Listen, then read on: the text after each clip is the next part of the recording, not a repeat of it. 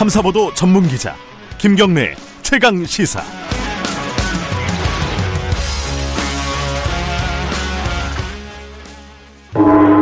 최강 시사 정치 사이다.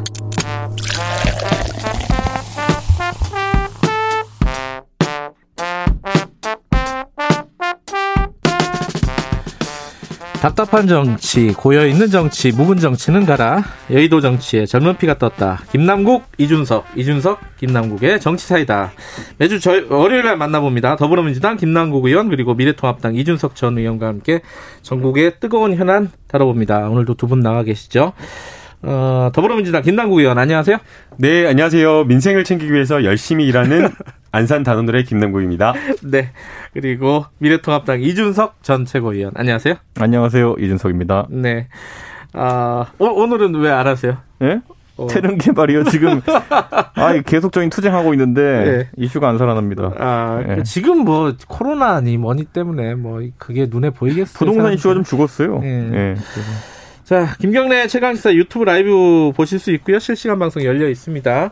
아, 짧은 문자 50원, 긴 문자 100원, 샵 9730으로 보내주시면 저희들이 반영하고 뭐 대신 질문할 게 있으면 질문도 해드리겠습니다. 스마트폰 콩 이용하셔도 좋고요. 어, 민주당 이제 셧다운 풀린 거죠? 그죠. 오늘부터 다 정상적으로. 아, 민주당 셧다운은 아니었고요. 국회 그 셧다운인데 국회 셧다운이었습니다. 민주당이 특히 좀 그랬었잖아요. 뭐 이낙연 후보도 이제 안에 들어가 계셨고. 네, 여당 출입 기자였기 네. 때문에 이제 토요일까지 네. 국회가 셧다운 상태였는데 이제 네. 어제부로 풀렸습니다. 아, 어제부로 풀렸어요? 네. 이낙연 대표는 오늘 나오는 거죠, 이제? 네, 오늘 출근 이미 하시지 않았을까 싶은데요. 어, 그래요? 네. 음. 자, 이제 어 주말 사이에 이낙연 대표가 됐습니다. 아, 항상 이게 이름이 좀 헷갈렸는데 어 대표 후보에서 대표가 됐는데 여기에 대한 평가를 한마디씩 좀 듣고 시작을 해요. 이거는 뭐 이준석 예. 의원부터 어떻게 평가를 하십니까? 이낙연 대표 어, 당선을? 자, 지금 저는 사실 어제 울먹이는 것 아, 수락 연설할 때? 예, 네. 예. 그거는 본인의 복잡한 심경이 내표돼 있다, 이렇게 좀 보는 거든요. 네. 근데 그거는 첫째로 본인의 처음에 대표 선거 출마했을 때 기대치보다는 안 좋은 상황에서 대표를 시작하게 됐습니다. 왜냐하면 음. 대선 지지율에 있어가지고 이재명 지사와의 격차가 많이 좁혀지고 일부 조사에서는 뒤집힌 부분도 있고요. 네. 그렇기 때문에 여기서 대선을 무조건 나가야 된다라고 당내에서 밀어주는 사람들도 이제 좀 적을 것이고요. 음. 그리고 지금 보궐선거라는 이런 변수가 있는데 부산 서울. 부산과 서울에서 네. 만약에 뭐 부산은 쉽지 않은 선거다 이렇게 보고 서울에서 좋은 성과를 내지 못한다고 한다면은 음. 그러면은 대권 가기 전에 우선 그 지휘자로서의 좀 무능론이 나올 수 있는 거거든요. 사실 그러니까 어떤 대선 주자든지 자기가 이끈 선거를 이기지 못하고 대선 주자의 지위를 유지하기 쉽지 않습니다. 근데 무조건 이겨야 되는 상황이 지금 이제 온 거고요. 저는 그러다 보면 이제 앞으로 이제 좀 전국을 좀 풀어나가야 되는데 어제 이제 말씀하신 것 중에 협치에 대한 내용이 있거든요. 네.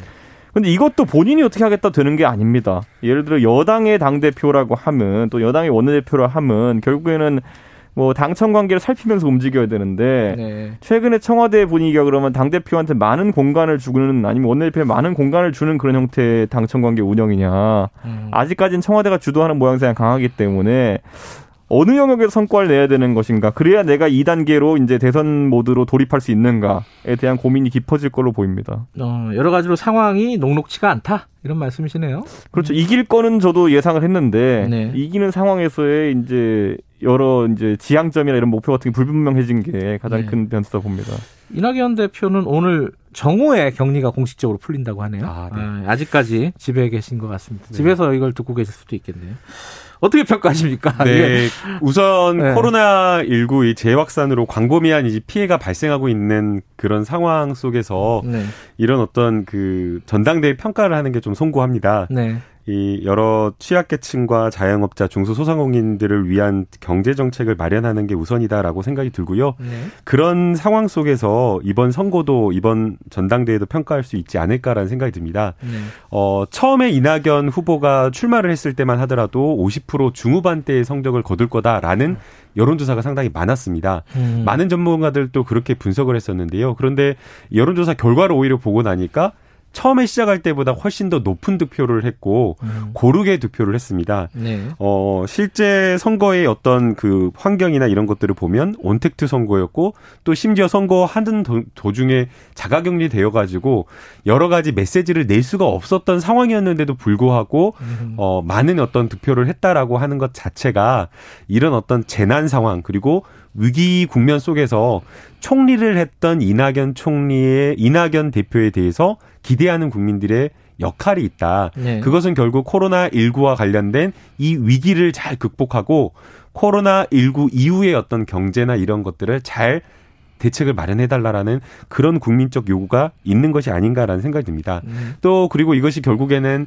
어 민주당의 당원들과 대의원들의 투표가 대부분이기 때문에 아마도 문재인 정부의 성공적인 후반기 집권 이런 것들을 좀 충분하게 좀 해달라라는 그런 의미가 담겨 있다라고 저는 생각이 들고요. 또 하나 눈에 띄는 것이 보면요.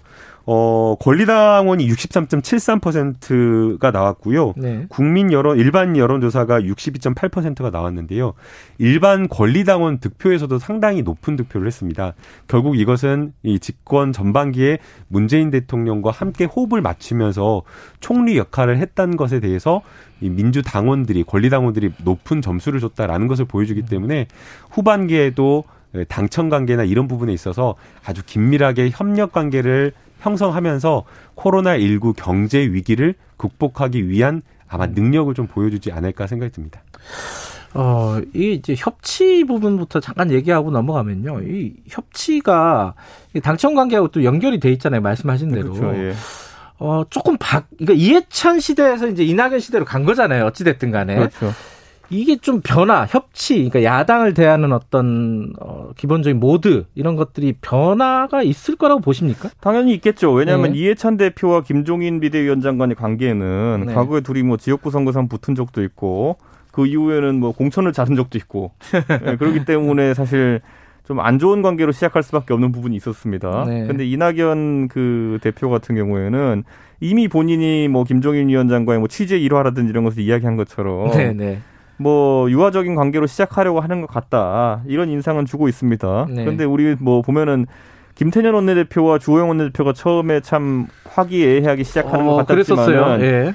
바로 아까 제가 말했던 것처럼 당청 관계 경직성이 좀 작용했다 보는데 그것 때문에 이슈로 붙으니까 바로 싸우잖아요. 음. 예, 그래가 이제 서로 이제 막 절에 찾아가고 뭐 이런 상황만 연출되고 이랬었는데 저는 지금 시점에서 뭐 이낙연 대표 입장에서는 고민이 많을 겁니다. 음. 네, 아까 말했던 것처럼 대선 주자로서의 공간을 여는 그런 지점과 네. 반면 당청 관계에서 청와대가 어느 정도 요구하고 좀 제시하는 방향을 따라가는 것 이 두 가지가 맞아 떨어지기가 쉽지 않아요. 음. 예, 예전에 새누리당 시절에 당 대표 원내 대표들도 결국에는 청와대와의 관계 설정에 어려움을 겪으면서 사실 그 당시 김무성 유승민 체제 뭐 뭐 해보지도 못하고 청와대와 싸우다 끝났거든요. 네. 그러니까 저는 뭐 그런 의미에서 이낙연 대표는 그것보다는 뭐 유화적인 관계로 가려고 하겠지만 반대로 그러면은 본인의 대선 지지율이라는 것이 또 어느 정도 어 만약 떨어지게 된다면은 가만히 지켜보고 있긴 어려울 테고 뭐 복잡한 생각이 들 겁니다 좀. 아마 이제 여당과의 야당과의 관계를 보는 게 이제 요번 이제 국, 임시 정기국회가 시작이 되면은 여러 가지 쟁점들이 있잖아요. 이걸 어떻게 풀 것인가 간데 첫 번째가 아마 사람들 제일, 제일 관심이 많은 게 어, 재난지원금 2차 이거 어떻게 할 거냐. 야당에서는 적극적으로 하자고 하고 있는 거잖아요. 물론 이제 주는 방식이나 이런 것들은 약간의 이제 서로 간에 사람마다 당마다 조금씩 다르긴 하지만은 그거 어떻게 풀릴 것 같으세요? 이낙연 대표는 일단 뭐 선별 지급을 얘기하고 있는 거죠. 이제 그 사실 당내에서 많은 목소리는 네. 선별 지급은 안 된다.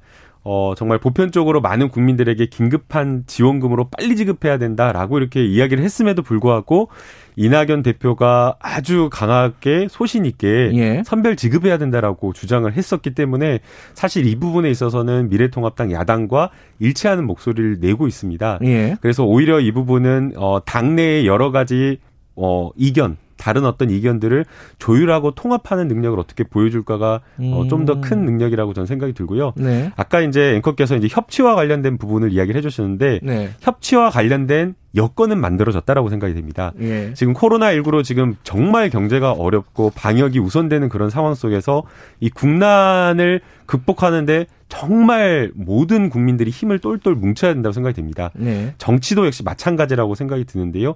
여야, 진영 이런 거 상관없이 힘을 모으기를 바라는데 만약 이 국면 속에서 이 상황 속에서도 여야가 힘을 모으지 않고 정쟁만 한다라고 하면 정말 큰일 날 겁니다. 그래서 아마 협치와 관련되어서는 그 이전보다는 훨씬 더 여건은 좋아졌다라고 생각이 들고요. 그러면 협치를 뭘로 보여주고 어떤 것이 협치를 보여주는 시금석이 될 거냐? 예. 재난지원금 하나가 될 것이고요. 저는 또 두 번째로는 공수처가 좀 될 거라고 생각이 됩니다. 여쭤보려고 그랬는데. 아, 그러세요? 공수처는 지금 야당에서는 협조 못 하겠다는 거 아니에요? 그래서, 지금 상황이. 그래서 지금 이낙연 그 대표가 수락연설을 하면서 원칙 있는 협치라고 이렇게 이야기를 했는데요. 저는 이게 저는 굉장히 음. 의미 있는 말이라고 생각이 됩니다. 원칙 있는 협치가 무엇일까? 여기서 음. 말하는 원칙이란 뭘까? 공수처 추진 설립과 관련된 걸 하나 생각을 해보면요. 공수처 법에 후보자를 추천하도록 되어 있거든요. 그런데 지금 미래통합당이 추천을 안 하고 있어요. 그러면 여기에 미래통합당에 양보하고 끌려다니는 게 원칙 있는 협치일까요? 그렇지 않죠. 음. 법에 따라서 미래통합당에게 후보자 추천을 빨리 해라라고 촉구하고 요구하는 게 그게 알겠습니다. 원칙 있는 협치라고 저는 오늘 뭐 공수처 얘기를 본격적으로 하자는 건 아니니까 그 공수처에 대한 입장 한마, 한마디만 좀 들어보죠. 이거 협조할 수 있는 저는 이렇게 봐 협치라는 것이 뭐냐 협, 예. 협력해서 정치하는 거다 이렇게 좀 보거든요. 예. 그렇다고 했을 때 정치는 원칙이라고 얘기하는 거는 법대로 하자 뭐 이런 걸 텐데 저는 뭐 법대로 하는 것도 좋지만은 결국엔 정치의 요소를 살리려고 한다면은 법이 개입하기 전에 결국엔 타협하는 게 협치의 모습이다. 네. 저는 이렇게 보거든요. 저는 그렇기 때문에 이낙연 그 대표께서 네. 공수처에 대해서 야당이 우려한 지점이 뭔지는 모르실 리가 없습니다. 예. 그렇다면 그거를 해소한다면 예를 들어 제가 표현하자면 야당이 동의할 만한 인사를 예를 들어 공수처장으로 하자고 또는 야당이 추천하는 인사를 공수처장으로 하겠다고 만약에 먼저 천명하는 순간 음. 공수처는 일주일 뒤에 출범할 수 있습니다. 네, 그러니까 저는 제가 이런 지점 말씀드리는 거는 예. 지금까지 결국에는 그 21대 국회 출범한 뒤에 이해찬 체제, 이해찬 김태년 체제하에서 야당이 봤던 거는 결국 야당을 무시하는 행보에 가까운 여당의 독주 체제를 음, 봤거든요. 네. 그리고 실제로 지지율이 그래가지고 출렁였던 것도 여당도 경험했을 겁니다. 예. 그렇기 때문에 저는 이제는 사람이 바뀌었으니 만큼 새로운 분위기로 전환하기 위해서 협치라 함은 아까 말했듯이 원칙론을 강조하는 것 그 원칙대로 하자 그러잖아요. 그러면은 법대로 해야 되는 것도 원칙이지만은 반대로 야당이 추천하지 않으면은 공수처 출범 못 하는 것도 원칙에 근거한 거예요. 네. 그러니까 저는 그런 식으로 말싸움할 게 아니라 결국엔 협치의 정신을 보여주는 게 좋지 않나 이렇게 봅니다. 알겠습니다. 어, 여기 여기까지 더 하면은 이게 끝까지 이 얘기만 해야 될 것 같으니까 네. 아까 말씀하신 재보궐 얘기 잠깐 해보면요. 네. 지금 사실은 이제 어, 여당에서 다들 탈락을 해버린 거잖아요. 박원순 시장 전 시장도 예, 마찬가지고. 그 근데 이 야, 야당에 그렇다고 내세울 만한 인물이 있느냐 이거에 음. 이제 딜레마일 수도 있을 것 같은데 어떻게 보세요? 예전에 그러니까 노무현 정부 때도 보면은 네. 사실 이제 강금실 후보가 나올 때 네. 그때 사실 여권 야권 측에서는 맹영규 전 장관이랑 오세훈 시장이 이제 붙었죠. 네. 초기에는 맹영규 장관 언급이 많이 됐었죠. 그분이 상당히 인지도도 있으시고 경륜도 있으신 분이니까. 근데 뒤로 가면 갈수록 이제 분위기가 전환이 돼가지고 새로운 인물로 가자 해가지고 그 당시에 사실상 정계 은퇴 상태였던 오세훈 시장을 불러일으키게 되죠. 네. 그러니까 저는 결국엔 서울시장이라 하는 정도의 큰 선거라는 것은 어, 충분히 미래통합당에서 후보를 나중에라도 찾아낼 수 있다. 그리고 음. 지금 나오겠다고 하시는 분들 다 경륜 있고 훌륭한 분들이기 때문에 네. 오히려 지금 언급되는 분들 숫자를 늘리는 것이 지금 지도부의 생각이다. 아. 저는 이렇게 봅니다. 지금 지도부가 이미 활발하게 김종인 대표가 활발하게 사람들을 만나고 있는 것을 알고 있거든요. 예. 음. 그러니까 저는 후보 부족 문제는 없을 것이다 이렇게 봅니다. 민주당 후보 내는 거예요? 네. 이제 책임 정치가 중요하기 때문에 이제 후보를 고민할 수밖에 없다고 생각이 들고요. 네. 결국에 이제 내년 그 재보궐 선거는 코로나19가 계속된다라는 것을 생각을 하면 음. 결국 비대면 선거가 치러질 가능성이 높거든요. 높죠. 지금. 예, 그러면 네. 선거 운동을 제대로 못 한다라는 거고 인지도 높은 정말 좋은 훌륭한 인물이 음. 굉장히 선거를 가르는 중요한 요소가 될 거라고 음, 생각이 됩니다. 개연성 있네요. 네, 그렇기 네. 때문에 이제 야당에서도 좋은 후보자를 고르는, 고르는 것, 여당에서도 역시나 마찬가지로 좋은 인물을 고르는 게 굉장히 중요한 역할이 될 거라고 생각이 되는데요. 네. 야당에서 지금 거론되는 사람들 보면 오세훈, 나경원, 유승민, 그 다음에 이준, 이준석 이준석. 음? 저 충분히 가능성 있다라고 저는 생각이 어? 드는데. 아 진짜예요? 아니 충분히 가능성 있죠. 인지도도 있고 새로운 젊은 세대를 대표하기 때문에. 나중에 제가 저분을 무조건 경기도지사로 추천하겠습니다. 네, 저는 충분히 가능성이 있다라고 보이고요. 네. 그렇기 때문에 이런 것들이 문, 있는데 지금 여기 거론된 사람들이 문제가 뭐냐면요. 오세훈, 나경원, 유승민 이분들은 체급이 큽니다. 음. 그러니까 대선 후보자 분들이 갑자기 체급을 낮춰가지고 서울시장으로 출마하기에는 쉽지 않은 측면이 있고요. 음. 그래서 지금 그렇기 때문에 야당에서 뭐 미스터 미스터 트롯 이런 어떤 뭐 이런 방식으로 해가지고 후보자를 외부에서 영입한다라는 그런 어떤 계획까지 세우고 있는 것 같은데 네. 쉽지는 않을 거라고 보이고요. 그다음 또 하나 문제는 코로나19가 계속되면 선거운동을 제대로 하기 어렵기 때문에 오히려 선거운동은 결국 각 당이 어떻게 하면 이 위기를 잘 극복하는 책임 있는 정당으로서의 모습을 보여주냐 음. 결국 여기에 저는 관건이 있다고 생각됩니다. 김남국 의원 코멘트에 진실성이 없어요. 왜왜 갑자기? 평소에 그렇게 나경원을 안 좋아하다가 나경원을 이제 대선 주자로 축해 올려주는 거 보니까요. 아니 지금 근데 새로 나오는 인물들이 홍정욱 전 의원, 예. 뭐 안철수 전 대, 아, 지금 대표도 예. 거론이 예. 되고 김세현 전 의원도 얘기 나오고 뭐 김동연 부총리 전 부총리 그 너무 많은 거 아니에요? 이렇게 막 그러니까 누가 없음? 누가 어. 후보가 부족하다고 합니까? 그러니까 아니 그러니까 네. 얘기가 이렇게 너무 네. 이렇게 잼만 이렇게 날리는 거 아니냐? 아니 근데 저는 이렇게 네. 보시면 될 것 같아요. 홍정욱 전 의원 같은 경우에는 네. 사실 오세훈 시장에 비슷한 케이스죠. 그러니까 음. 국회의원을 한 번 하고 한멸을 느꼈다고 해서 이제 그만두고 장외에 머무리는 일의 시간인데 네. 저는 홍정욱 의원의 SNS 글 하나 이제 포스팅한 거 음. 예? 이제 그동안 즐거웠다 그동안 즐거웠다는 아. 취지의 이 글 하나만으로도 뭐 주식시장이 들썩이고 그리고 이렇게 한다는 것만으로도 음. 야권 서울시장 후보에 대한 기대치가 어느 때보다 높은 시점이다. 네. 저는 이렇게 보고요.